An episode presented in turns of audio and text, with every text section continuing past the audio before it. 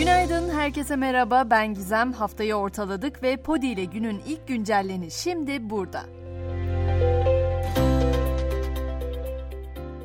Cumhurbaşkanı Erdoğan Gabar'da günlük 100 bin varil kapasiteli petrol bulunduğunu söyledi. Erdoğan petrol kuyusuna şehit öğretmen Aybüke Yalçın'ın adının verildiğini belirtti. Cumhurbaşkanı bugünse yeni Zigana Tüneli açılışında olacak. Trabzon Gümüşhane Karayolu üzerine inşa edilen Türkiye'nin en uzun, dünyanın ise sayılı çift tüp karayolu tünellerinden olan Zigana bugün açılacak.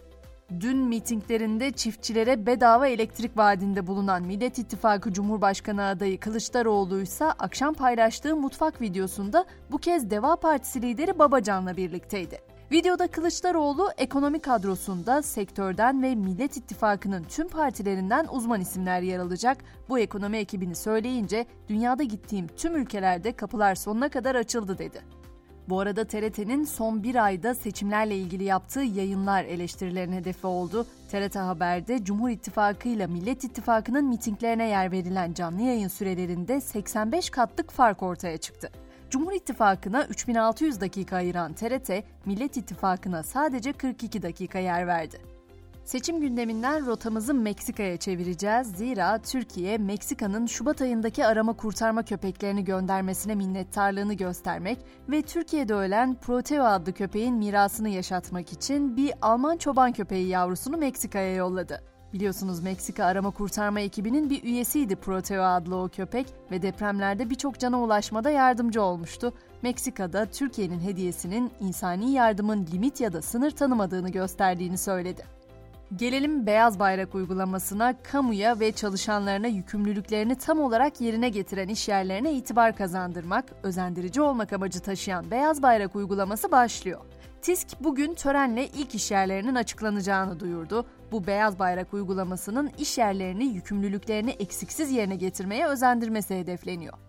Elektrikli otomobil devi Tesla ise Türkiye'deki ikinci mağazasını İstanbul'da açtı. Akasya AVM'ye açılan ve otomobillerin sergilendiği mağazada test sürüşüne katılmak da mümkün. Bugün bir de tüm dünya için önemli olan bir görüşme var. Karadeniz Tahıl Koridoru Anlaşması'na yönelik tüm tarafların katılacağı görüşmelerin bugün yapılması planlanıyor. Geçen yıl Şubat'ta Ukrayna'yı işgal eden Rusya, son olarak 18 Mayıs'ta süresi dolacak olan Birleşmiş Milletler'in arabuluculuğundaki tahıl anlaşmasını uzatmayacağını belirtmişti. Bugün Rusya'nın kararı oldukça merak konusu. Peki ABD ekonomisinde neler oluyor? ABD Hazine Bakanı Yellen, borç limitine yönelik alınan önlemlerin 1 Haziran'a kadar tükenebileceğini ve ülkenin bu tarihten sonra nakit sıkıntısı çekebileceği uyarısında bulundu. Amerika'da federal hükümet temerrüde yol açabilecek 31,4 trilyon dolarlık borç limitine ulaşmış bulunuyor. İngiltere'de ise Buckingham Sarayı Kral 3. Charles'ın taç giyme töreni için son hazırlıkları yapıyor. Cumartesi günü gerçekleşecek tören öncesi Charles'ın kıyafetleri hummalı bir şekilde hazırlanırken törende kullanılacak emanetler de Londra'ya ulaşmaya başladı. İskoçya'dan getirilen kader taşı Westminster Manastırı'na geldi. Bu taş İngiliz monarşisinin tarihi bir sembolü olarak görülüyor. Yapay zeka dünyasına ise bir giren pişman bir girmeyen biliyorsunuz. ChatGPT ve benzeri yapay zeka temelli sohbet robotları hızlı bir şekilde insanların hayatlarını değiştirmeye başlarken Amerikalı bilim insanları teknolojiyi bir adım daha ileri taşıdı. Texas Üniversitesi'nden araştırmacılar insanların düşüncelerini eş zamanlı olarak metne dönüştüren yeni bir yapay zeka programı geliştirdi. Söz konusu teknoloji tabi bir yandan da korkutucu çünkü kişisel mahremiyetle ilgili tartışmalara yol açtı. Hemen biraz da ünlüler dünyasına girelim. Madonna New York'taki bir restoranda yemek yerken görüntülendi ama tabii ki asıl haber bu değil. Restoranın duvarlarında sürekli değişen haritaların yer aldığı bir görsel vardı. Madonna'nın görüntülendiği sırada ise Türk bayrağının yansıması sosyal medyada gündem haline geldi. Keanu Reeves hayranlarına da müjdem var. Reeves'in rock grubu Dogstar 20 yıl aradan sonra yeni bir albümle sahnelere dönüyor. Matrix ve John Wick serilerinin yıldızı Reeves grupta bas çalıp geri vokal yapıyor.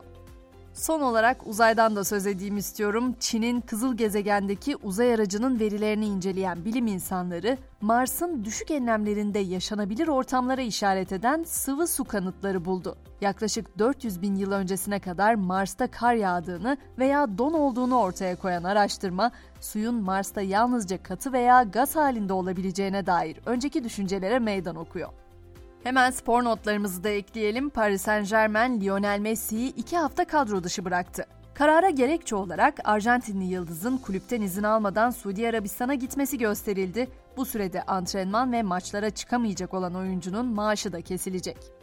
Potaya baktığımızda ise Fenerbahçe Avrupa Ligi çeyrek final 3. maçında bugün saat 20.45'te Olympiakos'u ağırlayacak. Seride 1-1 eşitlik olduğunu da belirteyim. Ve güncellenin sonuna geldik. Bu sabahın mottosunu Epiktetos'tan bırakıyorum buraya. Kalbine bu kadar çok şey doldurma diyor Yunan filozof. Damıt, önceliklendir ve odaklan.